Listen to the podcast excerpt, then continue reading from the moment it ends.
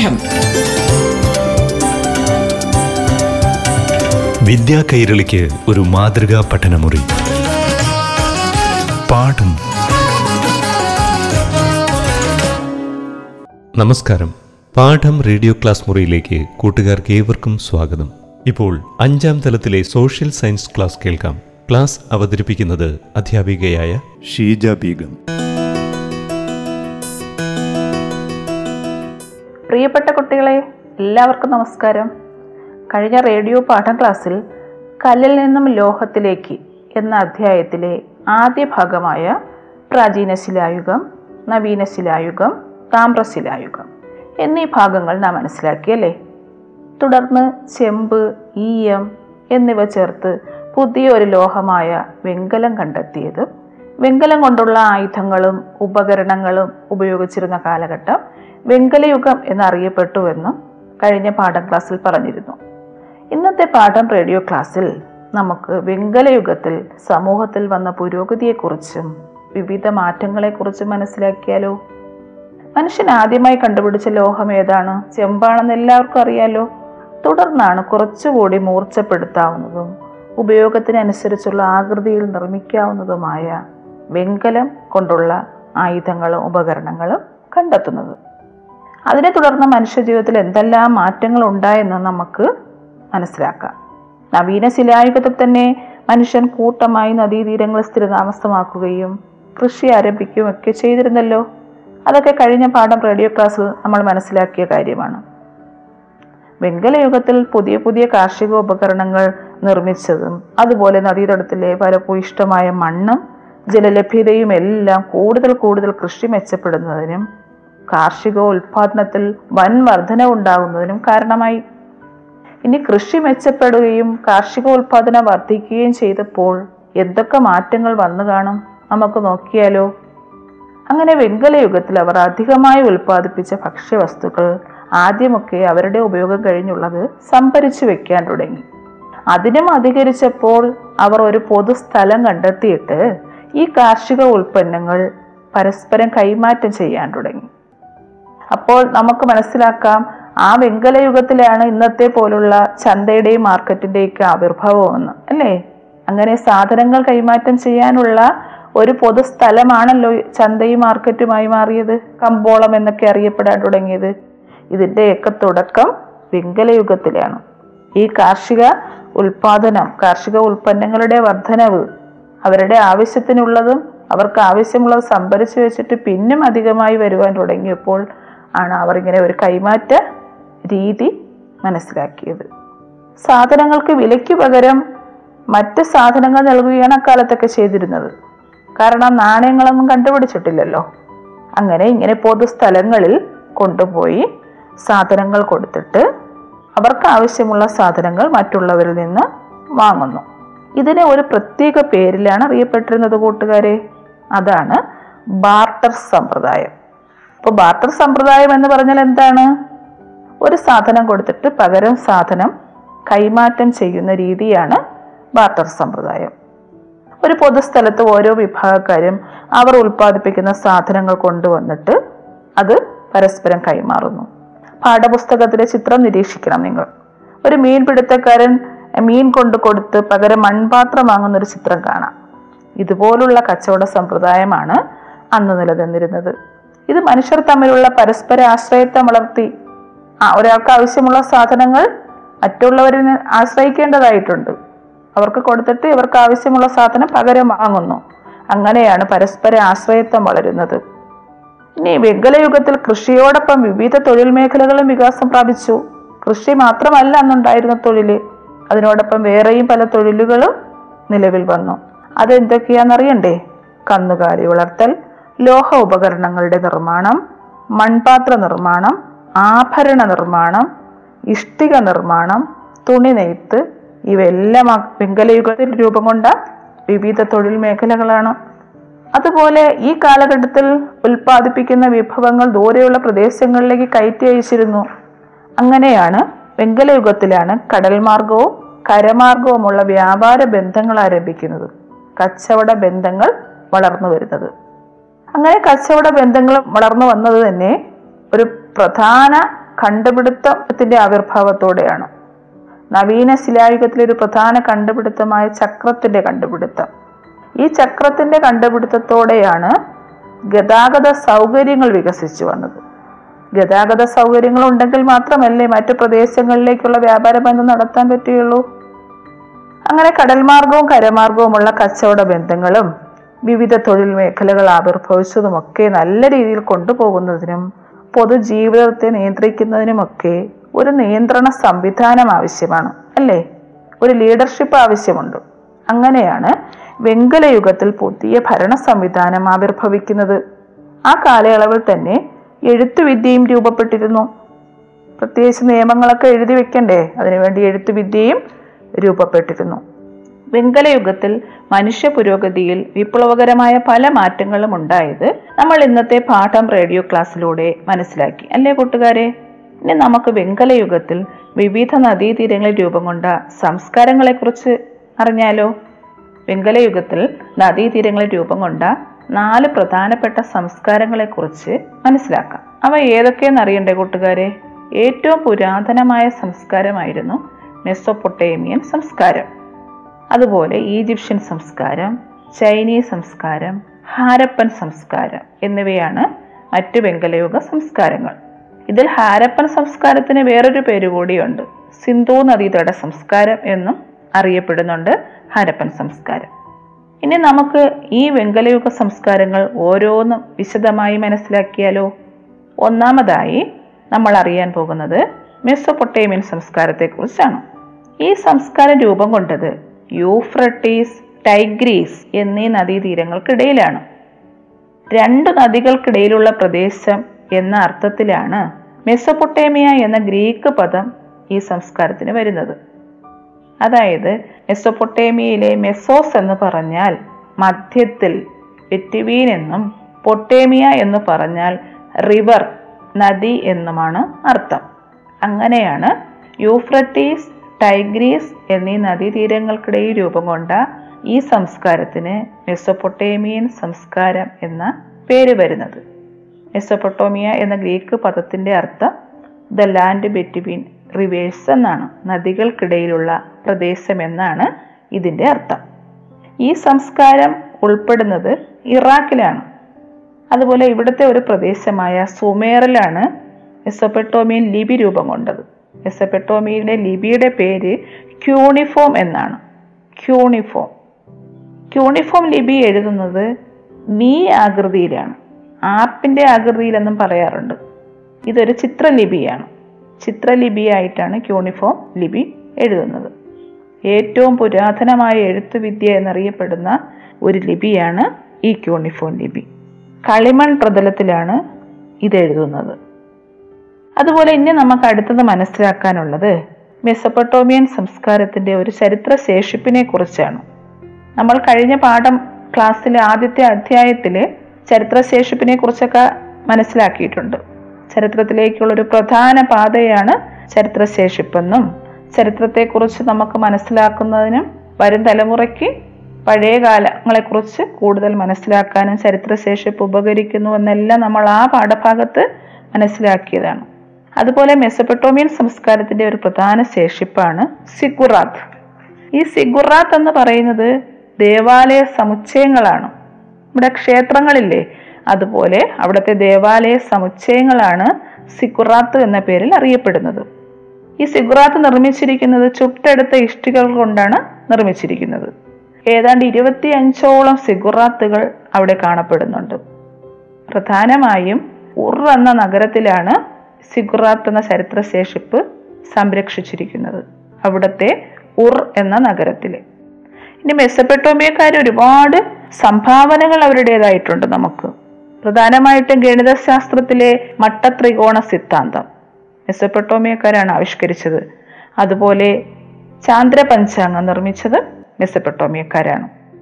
കൂട്ടുകാരെ ഇനി നമുക്ക് അടുത്ത പാഠം റേഡിയോ ക്ലാസ്സിലൂടെ മറ്റു വെങ്കലയുഗ സംസ്കാരങ്ങളായ ഈജിപ്ഷ്യൻ സംസ്കാരം ചൈനീസ് സംസ്കാരം ഹാരപ്പൻ സംസ്കാരം എന്നിവയെക്കുറിച്ചുള്ള കൂടുതൽ വിവരങ്ങൾ പങ്കുവയ്ക്കാം. നന്ദി നമസ്കാരം. പാഠം. വിദ്യാ കൈരളിക്ക് ഒരു മാതൃകാ പഠനമുറി. പാഠം.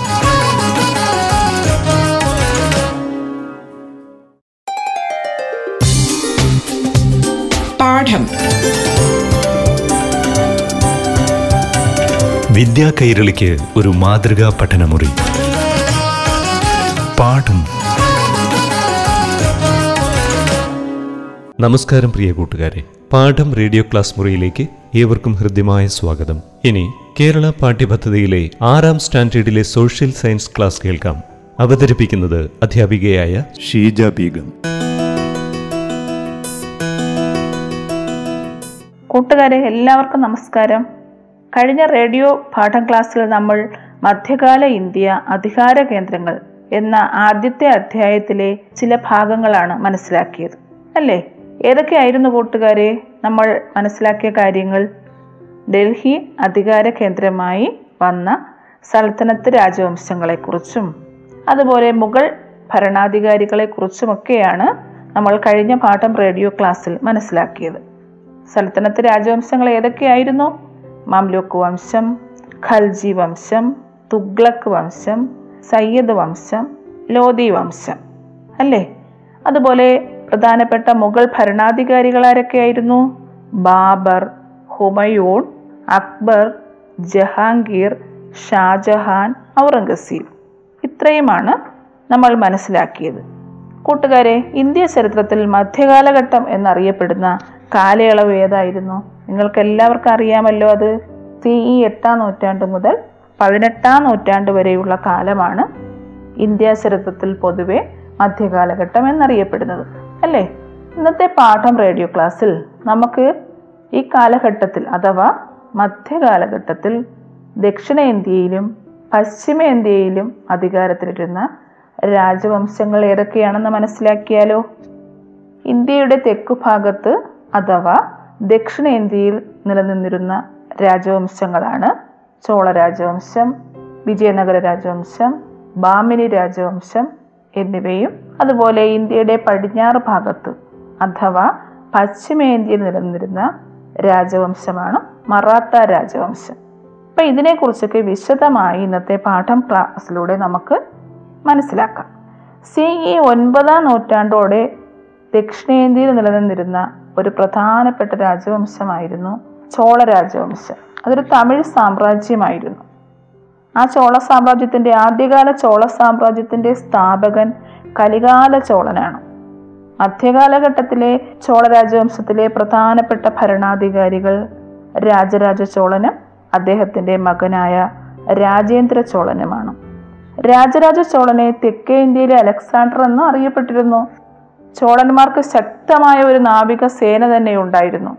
അതിന്റെ ഫലമായി ചോളന്മാരുടെ സ്വാധീനം മറ്റു ദ്വീപുകളിലേക്ക് വ്യാപിച്ചിരുന്നു. അത് ടെക്സ്റ്റ് ബുക്കിൽ ഭൂപടം കൊടുത്തിട്ടുണ്ട്. അത് നിരീക്ഷിക്കണം. ഏതൊക്കെ ദ്വീപുകളിലാണെന്ന് നോക്കുക.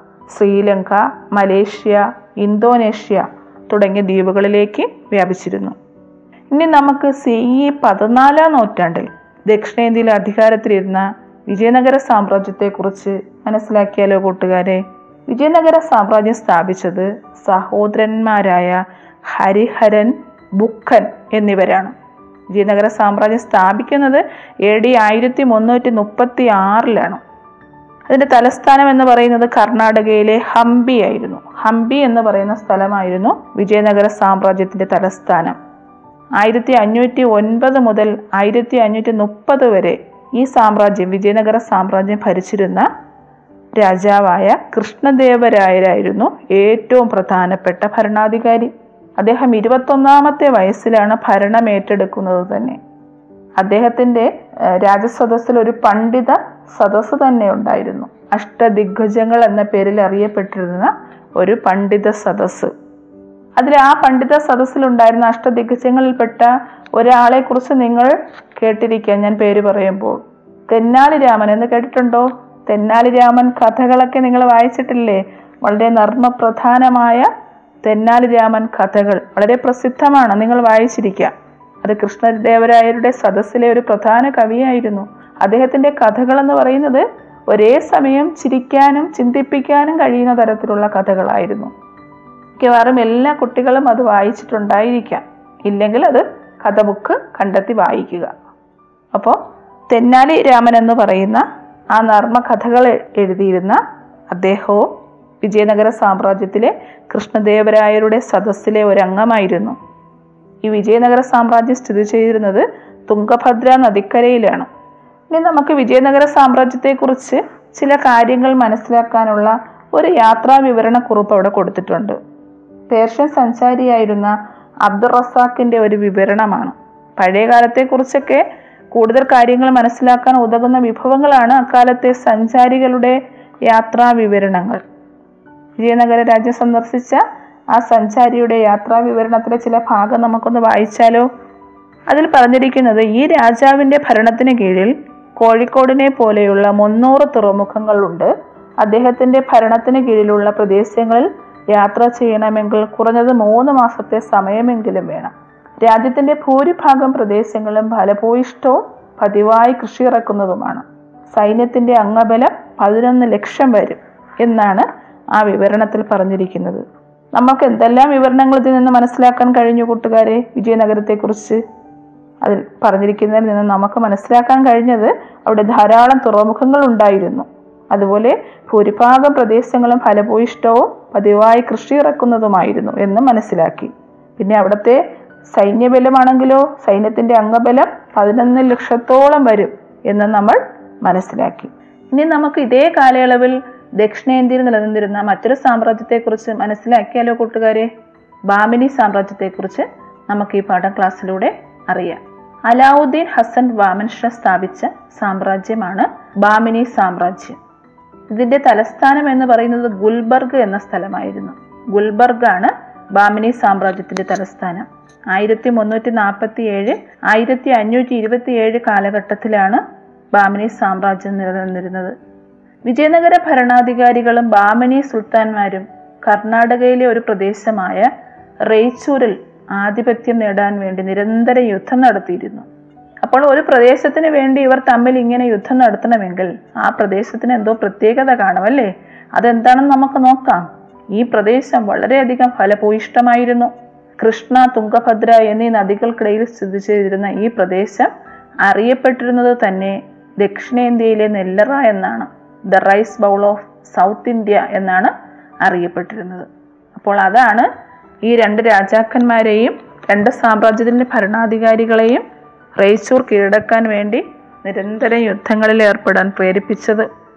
ഒരു രാജ്യത്തിന്റെ സാമ്പത്തിക അടിത്തറ എന്ന് പറയുന്നത് തന്നെ അവിടുത്തെ കൃഷിയാണ് അല്ലേ?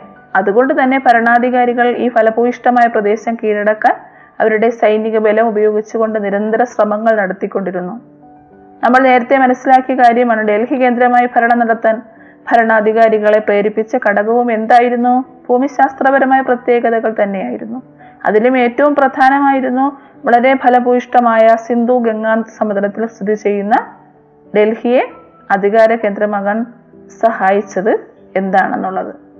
അത് നമ്മൾ കഴിഞ്ഞ പാഠം ക്ലാസ്സിലൂടെ മനസ്സിലാക്കി അല്ലേ? ഡൽഹിയിലെ ഫലഭൂയിഷ്ഠ തന്നെയായിരുന്നു പ്രധാന ഘടകം.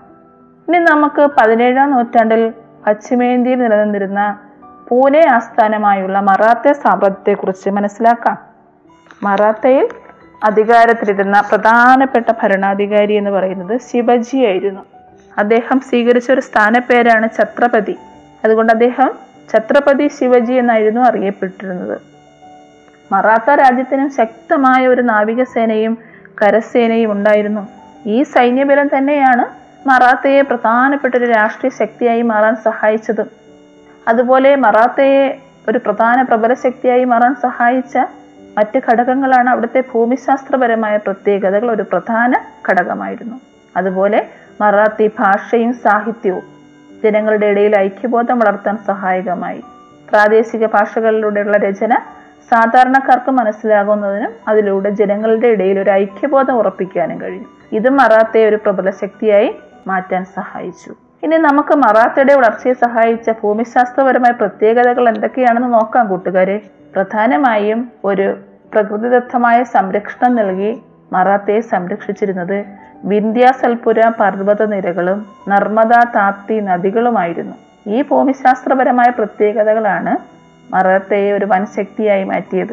ഇനി നമുക്ക് അടുത്ത പാഠം റേഡിയോ ക്ലാസ്സിൽ പുതിയ പുതിയ അറിവുകൾ കൂടുതൽ പങ്കുവയ്ക്കാം. നന്ദി നമസ്കാരം. പാഠം. വിദ്യാ കൈരളിക്ക് ഒരു മാതൃകാ പഠനമുറി. പാഠം